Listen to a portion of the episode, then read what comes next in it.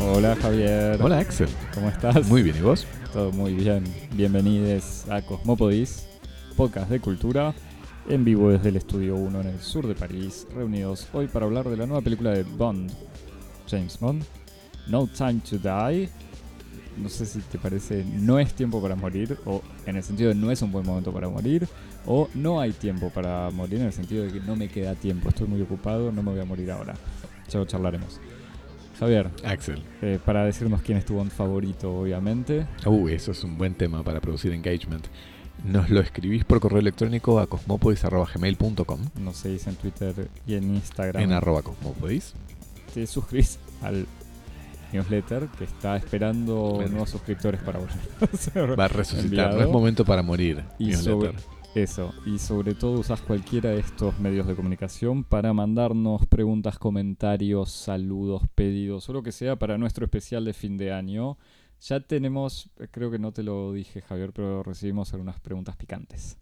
Ah, Pero bueno, no, no, llegaron a mi, más. no llegaron a mi escritorio. Esperamos más cosas. eh, bueno, Bueno, vamos este, a entrar a lo que nos ocupa, que es esta película que vimos esta semana, eh, que es No Time to Die, no Sin Tiempo para Morir, que es la traducción con la que circuló aparentemente la película en, en Hispanoamérica. en, Francia, donde la vimos, eh, no sé si estaba traducido el, Sí, sí, el está título. traducido, pero no- ya ni me acuerdo. Que es Eh, la- Obviamente la traducción francesa no es la traducción literal del título. como es, la tradición. Inspirado, igual, cercano. Y que es la vigésimo quinta película de James Bond. Y sobre todo la quinta y la última de la más reciente encarnación del personaje, a cargo del actor eh, Daniel Craig. Es una película dirigida por Kari Yoshi Fukunawa. Disculpame, Javier. Morir puede esperar. Ah, morir puede es, esperar. es una traducción poética. Está bien. digamos. No, no está tan alejada Está de- bien, no parece, no me parece mal. Decías que es una película de Kari Yoshi Fukunaga. Exactamente. ¿Quién es? Es- Vos sabés quién es. Es el director y productor de True Detective, serie que nunca vi. que yo vi y me gustó. Y eh, bueno, él también eh, participó en la escritura del guion con Neil Purvis y Robert Wade, que son como dos escritores, dos guionistas de la casa, que, de la casa Bond, quiero decir, que fueron guionistas de varias de las películas. Y de Phoebe Waller-Bridge, que es la, la es- escritora y, y protagonista estelar de la serie Fleabag, la serie inglesa Fleabag. En esta entrega nos encontramos con un Bond que está disfrutando de su jubilación en Jamaica hasta que la CIA lo solicita para hacer un trabajito freelance, una investigación de un extraño robo de una supuesta arma bacteriológica robada de un laboratorio de alta seguridad en Londres, con la colaboración de un científico ruso, una situación sospechosamente encubierta por el MI6, la agencia de inteligencia exterior británica y ex empleadora de Bond. Así, por medio de una misión en Cuba con un resultado inesperado, Bond vuelve a su antiguo mundo, pero en vez de hacerlo como el paladín de la elegancia y de la eficacia, lo hace como una especie de fantasma del espionaje del pasado, luchando contra el mal, pero sobre todo luchando contra sí mismo y sus dificultades para encontrar un lugar en un mundo que cambia y que lo va dejando atrás. Así, su recorrido va a ser un peliplo de accidentes que lo va a ir chocando con todo lo que él fue dejando en su camino. Con M, M el, el jefe eh, de la agencia de inteligencia británica, interpretado por Ralph Fiennes, que está bochornosamente involucrado con el conflicto del arma mortal. Con Nomi, encarnado por Lashana Lynch, que es la nueva 007, una agente implacable y meticulosa, muy celosa de su estatus y amenazada por el regreso de su predecesor. Y sobre todo lo va a enfrentar a Madeline Swan, que está interpretada por Lea Seydoux, que es su expareja de quien se separa al comienzo de la película, creyéndose traicionado una vez más, como había ocurrido con Vesper Lind en Casino Royale, la primera película de la saga de Craig, pero con quien los guionistas van a volver a unirlo para colaborar en la resolución del caso y lidiar con un secreto, un secreto de su pasado compartido.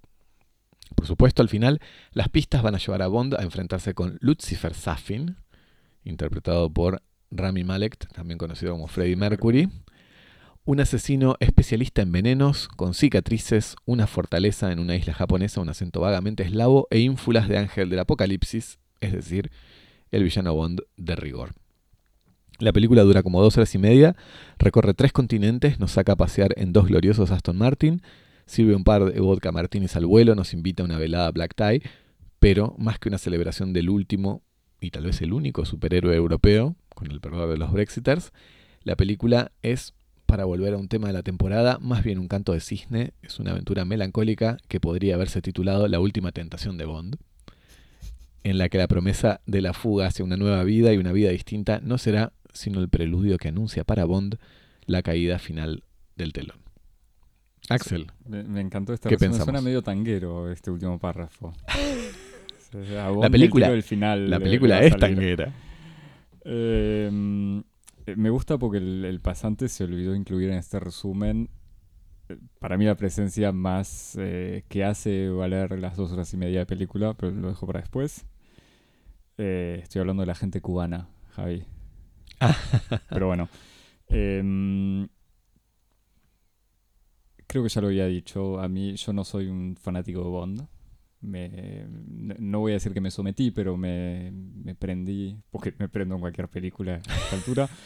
Eh, pero sobre todo, porque dije, bueno, Bond es por lo menos un mito de, de la, la literatura y del- de, la cultura contemporánea, sobre todo europea. Pero cuando la veía, pensaba en, eh, en el fondo por qué cuando tengo que ver una película así medio de acción y aventuras me divierten más las de superhéroes. Pueden ser diferentes razones. eh, que incluso, porque Bond en el fondo es una especie de superhéroe eh, medio extraterrestre, o sea, con poderes, zafa de todas, es capaz de cualquier cosa, lo, lo golpean, pero siempre termina zafando. Eh, pero bueno, hay algo en los superhéroes que quizás asumen más este lado extraterrestre que me toca más, pero en el fondo creo que es el lado más infantil de los superhéroes que me divierte. Como que Bond todavía mantiene cierta seriedad, cierta adultez, y ya volveremos a eso. Y también, después de pensar en los superhéroes viendo la película, pensaba en una otra película que es casi la transición entre superhéroes y Bond, que es Misión Imposible. Sobre todo la última, que creo que es una de las, de las últimas cinco, la única que vi. Pero me acuerdo que la última Misión Imposible está este detalle de Tom Cruise hace como una especie de mezcla de Bond y superhéroe, donde además eh, de obviamente zafar de todas las situaciones posibles y ser un, genio manejando motos, saltando en paracaídas o, buceando, eh, hace los mismos. El Tom Cruise, pers- persona, hace supuestamente de doble de sí mismo. Y en realidad es porque creo que Misión Imposible, como otras sagas así, ya está en una lógica de la parodia de sí mismo. O sea, una especie de autoconciencia absoluta en donde ya Tom Cruise actúa de la parodia de lo que uno espera de Tom Cruise porque ya vio a Tom Cruise haciendo estos clichés de, de héroe de acción. Como que creo que James Bond, siendo muy consciente, pues ya comentaremos, es consciente de su final, por lo menos Daniel Craig y casi que la saga de James Bond es algo medio anacrónico, eh, no deja de estar, de mantener la seriedad.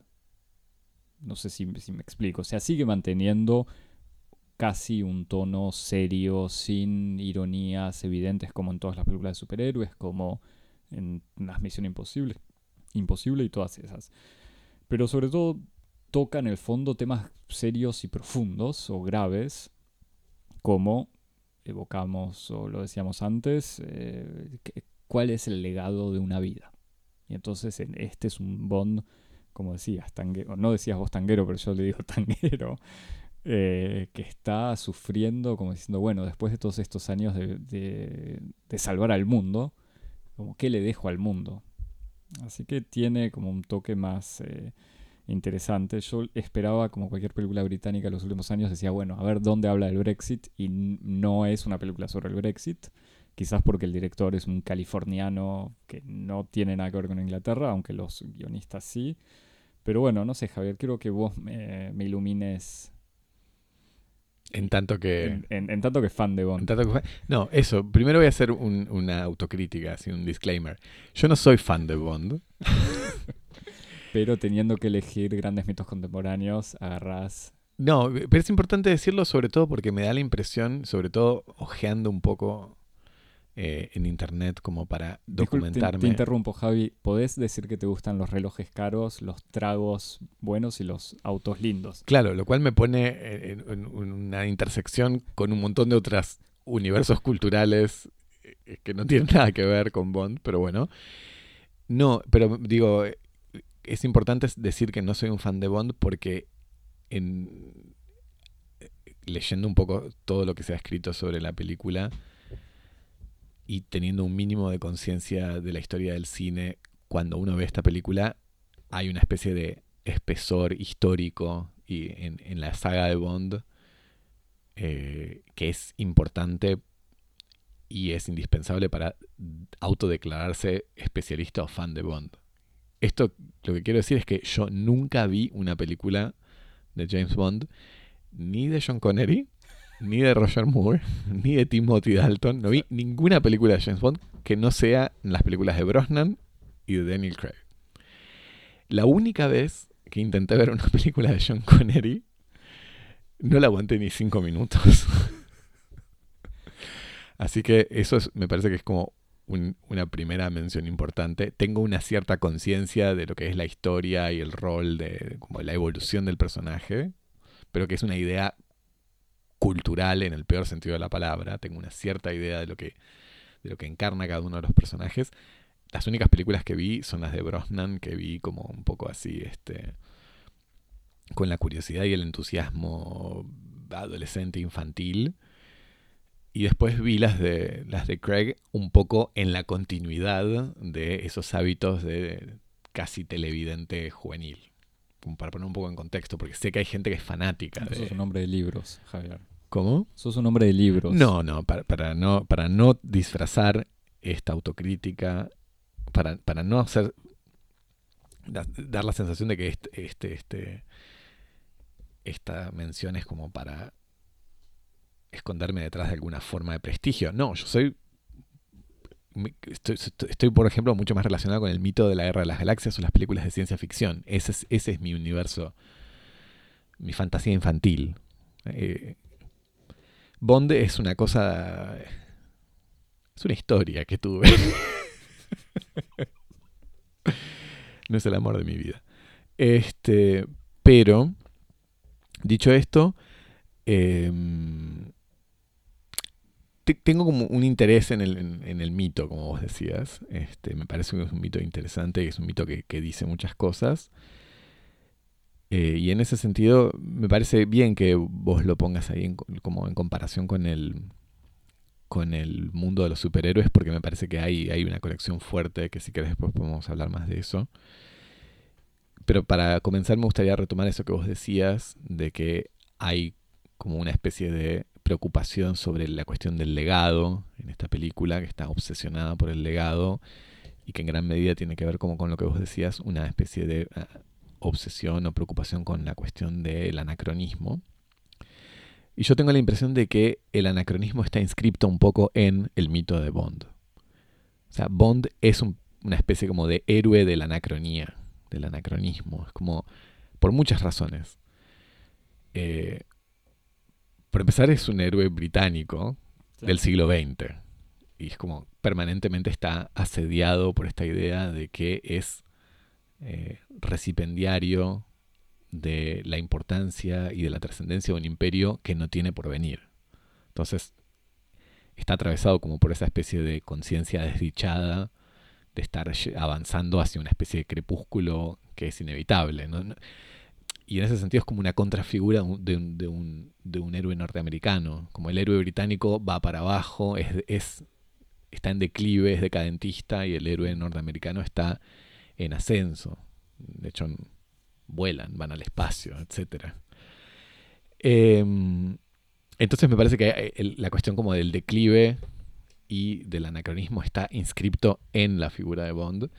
Y, y ahora sí, en calidad de lo que sí conozco, eh, a, par- a partir de, la película, de las películas de Brosnan, hay como una especie de, con- constante presencia de eso, porque Brosnan encarna a Bond en el 90, en la primera película es el 90 y algo, y es como ya es la caída del Sí, muro, sí, y sí. entonces está, se plantea desde el principio de qué va a pasar con este agente secreto que ahora ya no existe el comunismo y no existe la amenaza, es como qué va a pasar. y entonces Bond empieza a enfrentar como los nuevos malos, que son los magnates de la prensa, eh, millonarios que intentan apropiarse de recursos naturales, entonces está como esta especie de despolitización de Bond, en donde Bond ya no está luchando en favor de, del comunismo y la democracia contra, contra el, comunismo y capitalismo. del capitalismo y la democracia en contra del comunismo y el mal, sino que empieza a luchar como por estos, con estos enemigos un poco más difusos y que, justamente son películas que empiezan a borrar la diferencia entre el bien y el mal y entre, son un poco síntomas de esta época que es menos maniquea y que está un poco eh, embriagada por eh, esta especie de tragedia de la incapacidad de distinguir entre los buenos y los malos. A, esa, a ese anacronismo de la cuestión de el rol de un agente de inteligencia, de una potencia eh, imperial occidental en un mundo multipolar, se le agrega una nueva capa, que me parece que es lo que lo que uno podría decir, digamos, si el ciclo Brosnan está asediado por el fantasma del mundo multipolar, el ciclo Craig está asediado por otro fantasma, que es el fantasma de la crisis de la masculinidad. Que es como lo otro, como la otra capa de Bond. O sea, no solamente Bond como esa especie de ariete de la política occidental, sino Bond como en el fondo la encarnación así fálica del, hombre que todo lo puede, que, conquista todo, que es capaz de cualquier cosa.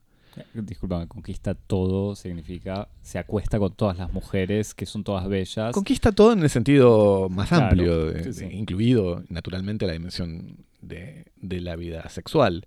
Este, y entonces la saga Craig es como la, profundización de, esa interrogación por, por, el anacronismo de Bond. Bond ya no está solamente haciendo esa crisis de el lugar eh, del imperio y del lugar de, la potencia militar, sino que está como haciendo la crisis ya más profunda de qué, cuál es el lugar de, Bond como hombre. Y hasta hay casi una especie de inversión en cierto sentido. Es como que, lo que lo que empieza a sugerir la película es como, bueno, el imperio puede seguir funcionando, la inteligencia militar puede seguir funcionando, pero lo que va a comenzar es a prescindir de Bond, de ese tipo de hombres. Entonces es como, hay una especie de rara, eh, como de rara escena en la que Bond es expulsado de ese juego en donde, que él creía haber inventado, en cierto sentido.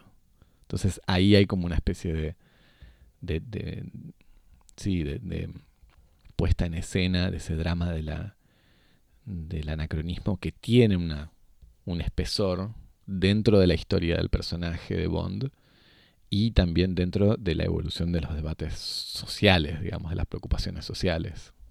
Sí. A mí me queda otra, otra pregunta por vuelta. Decíamos que el medio de la preocupación permanente y explícita en algún momento entre en la charla de Bond con el villano es el tema de la, del legado que sea que el villano le dice algo así como, ah, pero ¿qué dejas en este mundo? Tipo, ¿qué le diste al boss con licencia para matar? Eh, y no sé qué otras guiños a títulos de películas de Bond. Le dice como, no, en el fondo toda tu obra no sirvió para nada. Y Bond le dice algo así como, ¿y vos qué vas a hacer? ¿Vas a matar a la humanidad?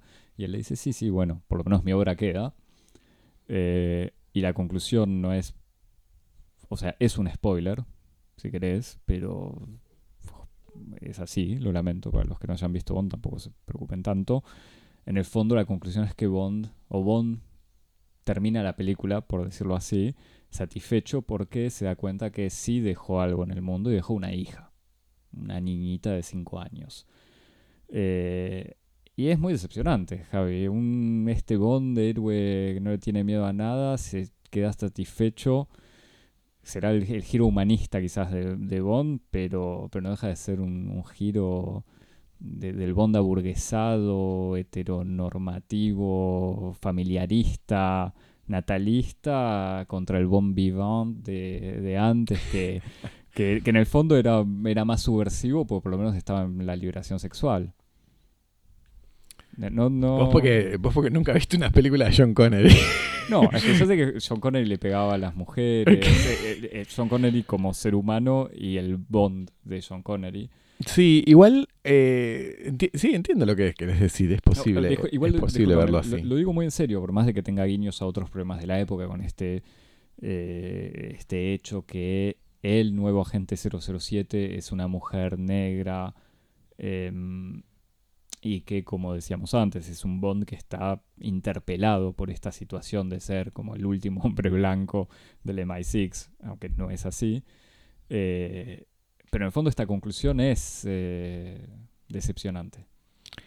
Sí, eh, lo De- que... Defender al heterosexual, en tanto que representante del, del gremio. del patriarcado. Exacto. Eh, no, a mí me parece que lo, que lo que uno podría decir es que la película tiene como una especie de, de impulso un poco perverso de como en, en- de arrinconarlo al personaje Mm, en el sentido en el que Bond, el Bond de Craig es un Bond que está permanentemente eh, asediado por los sufrimientos que están relacionados con, con el tipo de trabajo que tiene. Es, es- y esto lo distingue de, lo- de otros personajes de Bond. Es un Bond que sufre, es un Bond que está herido, es un Bond que, que le golpean y le duele, que, que arrastra lesiones y cicatrices de, de una escena o de una película a la otra. Los personajes que envejece, le, recuerdan las distintas lesiones que tiene y los, distin- y los distintas... cómo se ha, ha perdido en cierto sentido como capacidad. Y entonces este Bond, que es como una especie de, de héroe así de la vulnerabilidad, por cierto, en cierto sentido, además, siempre que tiene como una especie de horizonte de salida de esa vida brutal de ser un asesino, porque además es este, este Bond de Craig, es como un Bond que es mucho menos un espía que un músculo para matar, Mm. digamos, es mucho más un asesino que un espía y permanentemente que hay, un, hay una situación que a él le permite escapar de esta vida brutal para una vida distinta, que está, esa posibilidad está siempre encarnada por el amor, siempre lo cagan. ¿no? Como cuando en, en el momento que es fundacional para el personaje, que es Casino Royale, está esta historia de amor con Eva Green y hay una traición que a este personaje como lo va a marcar, le va a dejar una especie de cicatriz que lo va a transformar en un héroe desdichado y permanentemente luchando contra esa especie de dolor que nunca cierra y que él no se puede volver realmente un hombre insensible porque está permanentemente arrastrando esta incapacidad para cerrar esa cicatriz y, la película de hecho empieza con esto. Y No Time to Die como le da una nueva oportunidad que es la posibilidad de, una especie de horizonte de redención, de encontrar una nueva vida con esta mujer que aparentemente ama y con la hija y entonces cuando él tiene este horizonte posible, ¿qué pasa? Lo matan. Es como Spoiler. Este, entonces es como, hay una especie como de gesto perverso. Por eso digo que lo arrinconan al personaje. Porque Sí, todo sí. lo va conduciendo al personaje a darle una especie de posibilidad de salida de esa vida horrorosa de macho heterosexual, asesino, etcétera.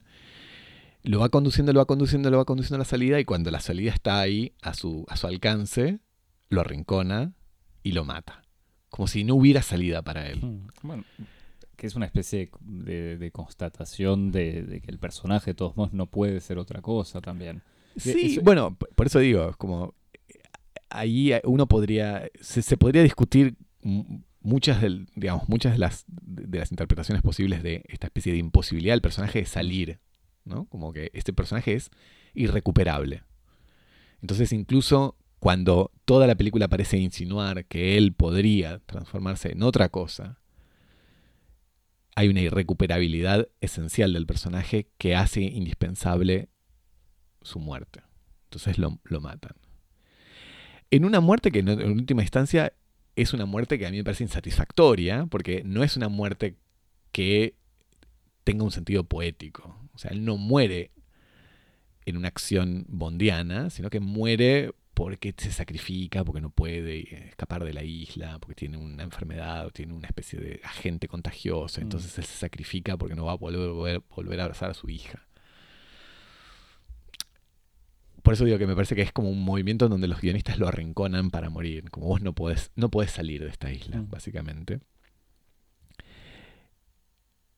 Pero eso me parece casi irrelevante con el verdadero final de la película, que es la escena de estas dos mujeres, que es Madeleine Swan y la hija de Bond, que están eh, paseando por la costa malfitana en el Aston Martin de James Bond, y ella y, y, mm, Lea Seydoux le dice, bueno, yo ahora te voy a contar la historia de un hombre eh, que creo que se llama Bond, James Bond o algo por el estilo. Sí.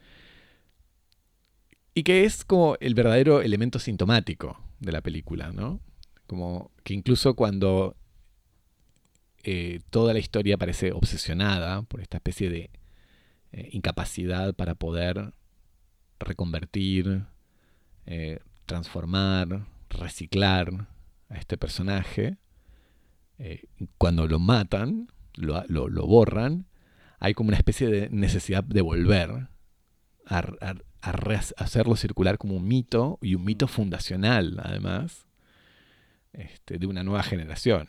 Entonces es como la película está un poco coqueteando con esta especie de incapacidad para poder deshacernos de, de esta figura incómoda, ¿no? Como si hubiera una especie de cosa un poco inescapable Mm. De, de este de esta figura, ¿no? Como que para, para llamarlo como como vos lo decías, como una especie de inescapabilidad del patriarcado. El patriarcado está ahí.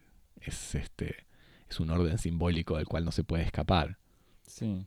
Sí, es que en realidad me parece que al contrario de lo que decía al principio, de que en Bond no está esta parodia de sí mismo, sí hay una autoconciencia, porque es esto que vos decís. Uno mira la película y en realidad de- en, en este Bond están las capas de todos los otros Bond, de todas las otras pieles y situaciones. Bueno, te diría que eso es Bond en todas sus películas Bueno, igual. pero por eso digo, cuando uno lo ve, eh, aclaro, eh, este, este es un Bond que no garcha, por decirlo de alguna manera. O sea, este Bond creo que tiene relaciones con su mujer, con su esposa casi. no, en exacto, porque o sea, no, no está eh, no está al lado del sexo, está al lado del amor, Claro, en sus... a diferencia de todos los otros. Bueno, en sus contactos creo que con tres mujeres en la película, además de cuatro contando a su Yo tengo una teoría sobre eso, además. Y está, está grande. No. tiene energía. No. tanto. No, pero digo, en la única escena donde se trata de seducir o, o Bond incluso está sorprendido porque una chica viene a seducirlo, resulta que esta chica en realidad lo busca porque sabe que es Bond y nada más. Y la otra, cuando aparece Nomi, Mm. justamente.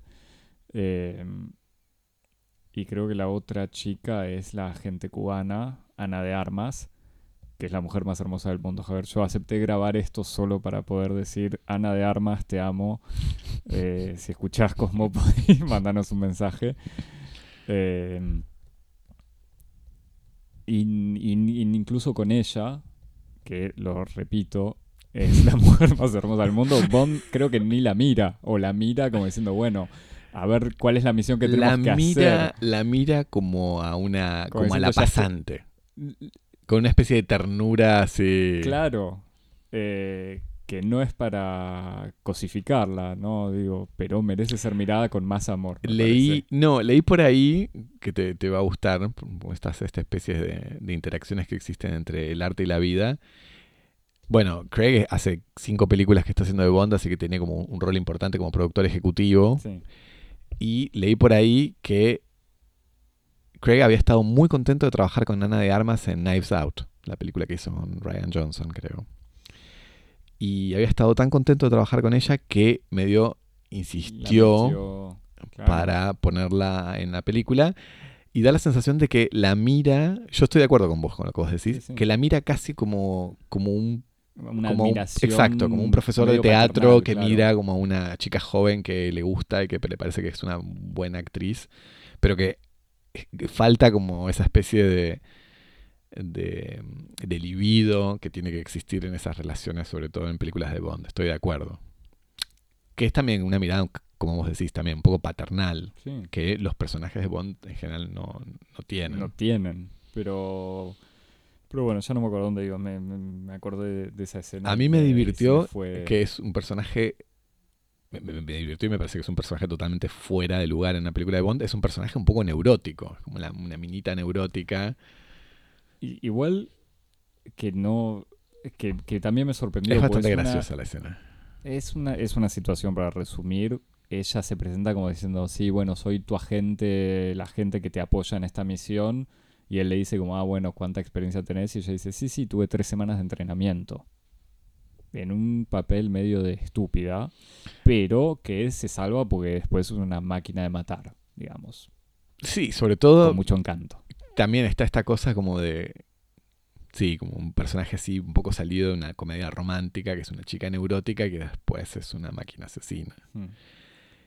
Eh, vos decías este, este Bond no. Decías académicamente, este Bond no garcha. Sí. Este. Lo aprendí en la Sorbona. Lo aprendiste en la Sorbona, sí. Este.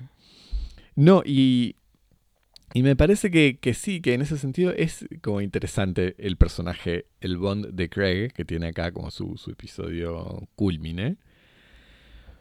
Porque, para volver a esa cosa que vos decías de que es un, superhéroe, yo estoy de acuerdo que es un superhéroe. Y me parece que hay como una posibilidad para imaginar. Bueno, por, por empezar, Bond y los superhéroes forman parte de un poco de ese tipo de ficciones que, que se, llaman así en esas eh, taxonomías populares fantasías de poder.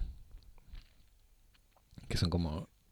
No, no, me, me río porque mis notas, ah, yo había desarrollado un poco más eh, mi, mi gusto por los superhéroes y mi poco interés por Bond. Y no lo desarrollé porque dije, "Bueno, era eso, no sé cómo lo interpretaría un psicólogo. Pero no, no, pero no contame". es un psicólogo, pero es como este, este- no, no es un No. psicólogo. De hecho, es es este concepto que circula así en toda esta especie de crítica cultural de diario anglosajón, de power fantasy, que son como estas ficciones que encarnan todos los deseos de un público. Este, Pero por eso, digo, no, no sé qué quiere decir de mí. No, Este, no, esto. bueno, no lo quería personalizar tanto. Pero. Pero me parece que hay como una especie de, bifurcación de dos tipos distintos de, fantasías de poder que están muy encarnadas en dos, tipos de figuras de superhéroes contemporáneos, que son como los superhéroes y Bond. Y que me parece que uno podría decir que son como las fantasías de poder de dos imaginaciones culturales, que es como la imaginación norteamericana y la imaginación europea. Por eso como sugería ahí al principio como Bond como un superhéroe europeo. Porque es como, si vos te pones a pensar, está como... eh, tien- Tienen unas contraposiciones que son muy interesantes en lo que, en la manera en la que encarnan los ideales del poder. ¿no? Los la, la fantasía, ¿no? Mm. O el horizonte imaginario de lo que podría ser el poder si uno pudiera disponer de él sin ninguna limitación. ¿Cómo uno lo ejercería? Y entonces es como vos tenés en los norteamer- en los superhéroes tenés como la fuerza bruta. Como Sí, el ideal es el poder es el, su- es el absoluto. superpoder. Sí. Es el superpoder que se ejerce como de una, de una manera brutal para, para poder imprimir como una especie de supremacía absoluta. Mientras que Bond es la elegancia, es como el poder que se ejerce de manera invisible. El superhéroe tiene una acción que es una acción pública, todo el mundo lo ve. Bond es un agente de inteligencia, es una acción clandestina, está permanentemente obrando en, la, en el anonimato. Este, Eh, in- Incluso en- en- me parece en los orígenes sociales, como los superhéroes yankees tienen toda esta historia de era un chico común, era alguien del pueblo. Exacto. Los superhéroes. no solamente eso, los superhéroes norteamericanos tienen una historia, tienen una biografía. Bond es un hombre misterio, no se sabe de dónde viene. De hecho, en todas las películas, hasta las de Craig, Bond es un misterio, es un signo de interrogación. Es un hombre que tiene un hábitus aristocrático, pero es, es huérfano, entonces no se sabe de qué familia viene, no se sabe de dónde viene. Es un hombre que, que trabaja en el negocio de la clandestinidad, entonces es imposible retrasar sus orígenes. Los superhéroes son célebres. Son figuras públicas, admiradas por todo el mundo, modelos a seguir. Bond es la clandestinidad, es la privacidad. Los superhéroes son castos. Los superhéroes No, sí, sí, no, no lo sé, pero sí. son, O sea, sí, son castos en, en todo sentido de la palabra. Son castos en el sentido en el que tradicionalmente la sexualidad estaba como totalmente separada de, de eso, incluso en- en su dimensión de que no era un contenido apto para niños. Y después como incluso en las, no sé, en las películas es como que la problematización de la sexualidad no, no figura. Y si figura, es como figura un poco en la cuestión de la identidad, como los Sí, sí, es X-Men, como de la diversidad, pero no como, como la vida sexual. Mientras que Bond es, el Bond sobre todo tradicional, es como todo lo contrario. Es como, es justamente la hipersexualización. Y entonces, en esa especie como de, de separación como muy, muy neta entre esos dos mundos, a mí me parece que el, el Bond de, de Craig es como una especie de síntesis. Es como el primer Bond que es como un Bond superhéroe norteamericano. Que tiene una historia, mm, que tiene una biografía, que es un hombre de la fuerza bruta y que es casto. No es el hombre misterioso, no es el hombre que, que- obra con su inteligencia y sus, gadgets y, su- y- y sus intrigas. ¿m? Es como, es como una especie de Capitán América en smoking. Y entonces ahí como que me parece que hay una, una cosa así en donde de repente eh, hay una universalización del mito de Bond que se impregna como un montón de cosas que hace que de repente Bond ya sea un poco este Bond sobre todo sea haga mucho más seco a otras cosas y a otros horizontes que, que al Bond tradicional que justamente es el Bond este Mm. que del vodka martini y de y de, de- como la, la- power fantasy del último de la última temporada del, del colonialismo casi no Sí, sí, sí. Pero que en el fondo termina perdiendo, pero bueno, pues el fin de una época, termina per- perdiendo su la, la plusvalía que tenía de ser este personaje, pues ya es como un Jason Bourne, o sea, las películas con Matt Damon. Bueno, pero me parece que hay eso. justamente, de hecho, eh, son un poco contemporáneas o simultáneas. Sí, o sea, sí. el, el Bond de, de Craig es un poco el Bond de los años. de- y que, que incluso, además, también tiene, tiene esta dimensión de que no solamente está como la problematización de lo que le hace a un hombre el ejercicio de la violencia, que es una preocupación que, por fortuna, los otros Bond no tenían, eh, sino que está como toda esta especie de, eh, casi uno, me atrevería a decir, casi de cinismo de la cultura contemporánea, de decir, ah, qué mal, qué mal las agencias de inteligencia, qué mal la tortura, que es como esta especie de, de, de- como de, de hipocresía post 11 de septiembre, en donde hay una problematización de toda la perversión del ejercicio del poder en, en- en manos del aparato estatal.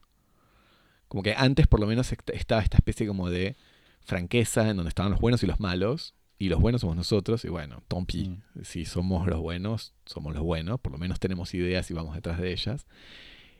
Y es como que un poco ya había empezado con la época de Brosnan, pero se, se intensificó con, la, con toda la cultura post 11 de septiembre, en donde hay como una especie de desarrollo casi de una especie de aparato de apología indirecta de lo que es el Estado securitario y el, el, ejercicio clandestino del poder a través de estas fábulas en donde como se problematiza la cuestión de un modo totalmente hipócrita en el fondo. Mm.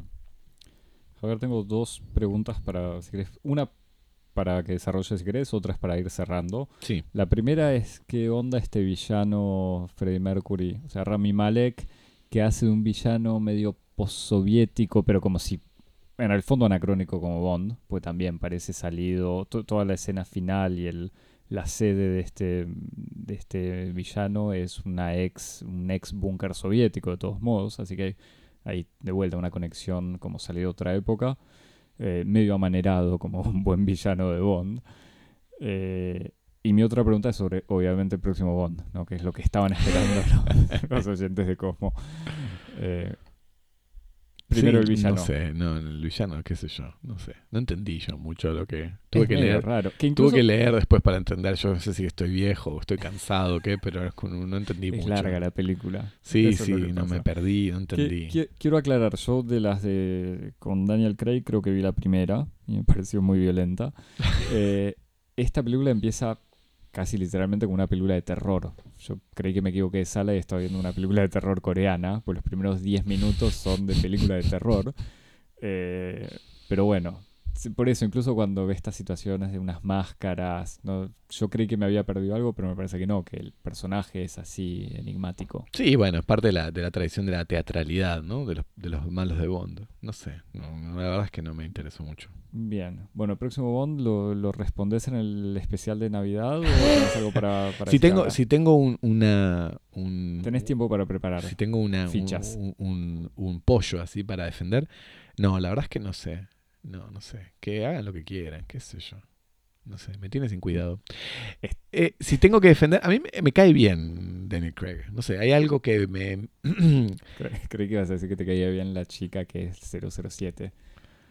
No, no, no, me cae bien Craig. No, me cae bien Craig. No sé, hay algo que me, me gusta, me... me- me- Bueno, pero, sí, pero está jubilado en serio. Sí, sí, sí. Pero si tengo que defender a un, a un Bond, mi Bond es obviamente eh, Pierce Brosnan, que, que tenía como esta... eh, que era como una especie de... Javier, estamos Ejecutivo- apostando por el próximo, no ejecutivo- por el pasado. No, pero justamente me parece que ese es el tema. Como no, no, no, no va a funcionar.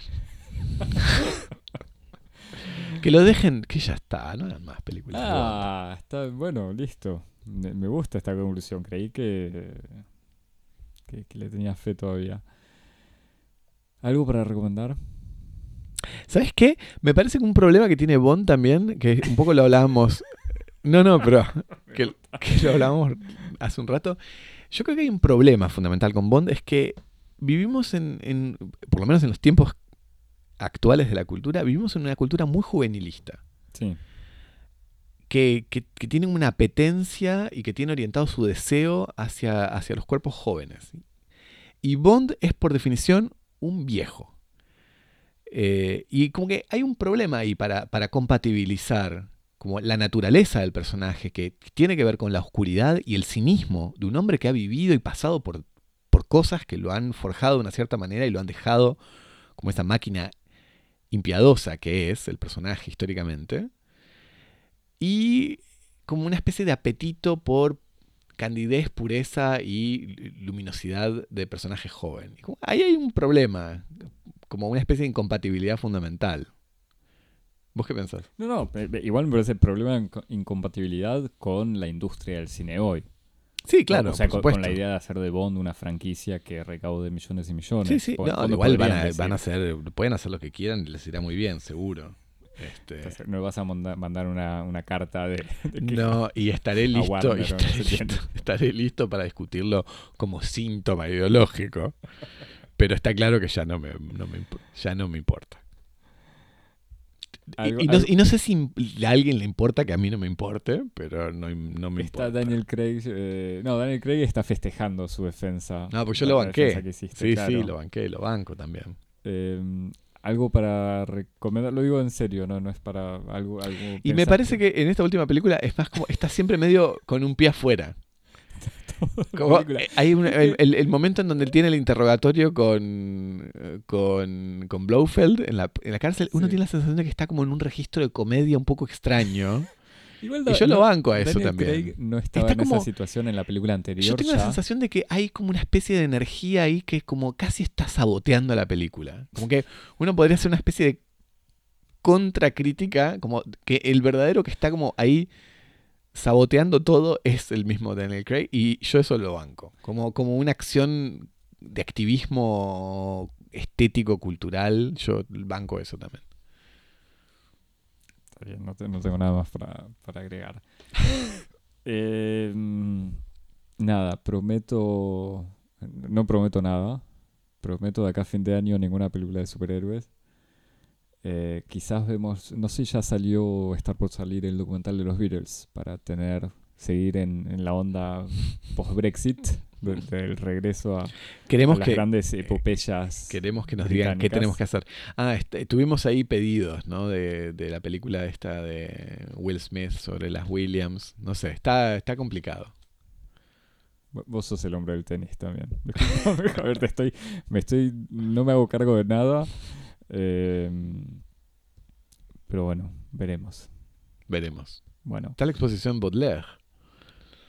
cuando quieras, cuando, cuando quieras, Javier. Vos sabés que estas cosas son mis, las- eh, creo que está eh, melancolía en el título, si en alguna manera. así Sí, que sí, es, entonces eh, estamos, estamos en obligados. nuestra temporada. bueno, mail cosmopodis.gmail.com Bueno, ¿no vas a recomendar algo? Ah, yo no tenía nada preparado. Yo voy a recomendar un Ah, perdóname. Texto que escribió Alan Pauls, eh, amigo del pod. eh, un texto que está publicado en un volumen que se llama Idea Crónica, Literatura de No Ficción Iberoamericana, publicado por Beatriz Viterbo. Eh, Viterbo, creo que se dice. Este, es en francés, Viterbo. Eh, es un, es un, un texto que es como una especie de diario eh, que se llama Mi vida como hombre, en donde Pauls desarrolla una especie de, teoría de la, de la escuela de la masculinidad Bond, que es bastante graciosa y muy pertinente, en donde lanza la, la hipótesis de que, de que Bond es como una especie de homo encyclopedicus, porque lo que encarna es el ideal de la masculinidad como soltura. Un hombre que habita el mundo como si todo fuera su hobby y todo lo hace sin ninguna dificultad y sin ninguna sin ningún apego y que practica esa soltura y ese desapego con todas las relaciones, ya sea el sexo, la política, el crimen, el estilo. Y, y es, un, es un texto que es, es interesante y que habla, habla muy bien de Bond y desde, desde, desde una relación personal de, de ser un, un espectador de esas películas de- en una época importante de la vida. Y, y- igualmente, y esto es cuando tratamos de cerrar, es para volver a hablar de la película. Justamente, me parece que ese es más el Bond de Pierre Es el Bond, no, justamente, este de no, no, no, no, no, no, es o el, el, anterior. es el Bond de la infancia de Pauls, es Connery. Pero ahora, justamente en esta película, Craig es lo contrario. Es Por eso, como sí, exactamente. sufriendo- Bueno, por eso, por eso, yo- eh, por eso es un poco lo que yo decía, como este, este Craig es, es, es un Bond que está atravesado como justamente por otras como características que lo alejan un poco de la matriz tradicional del Bond, así que va por el mundo conquistándolo todo. Bueno, yo recomiendo Blade Runner 2049, donde Ana de Armas actúa de lo que ella es, que es una especie de ángel. Es, Ah, el- ¿Es claro, ella? Claro, Javi. ¿Es el holograma? Es el holograma. Mirá. Claro, te, te, te, te, por dejó eso, pero por marcado. O Estás como, como Cuando Craig, vi ese holograma dije, no puedes ¿qué- dejarlo qué- ¿de ir. dónde salió este, Este este, ser? Eh, pero bueno. Javier, nos mandan... Ana de Armas, podés escribirnos. Ana de a- Eso. Daniel Craig escribile a de Armas, escribime a mí. Eh, arroba gmail. Eh, arroba Cosmopodis en Instagram y en Twitter. y te suscribís en todas las plataformas de podcast, muchas estrellas, preguntas para Navidad.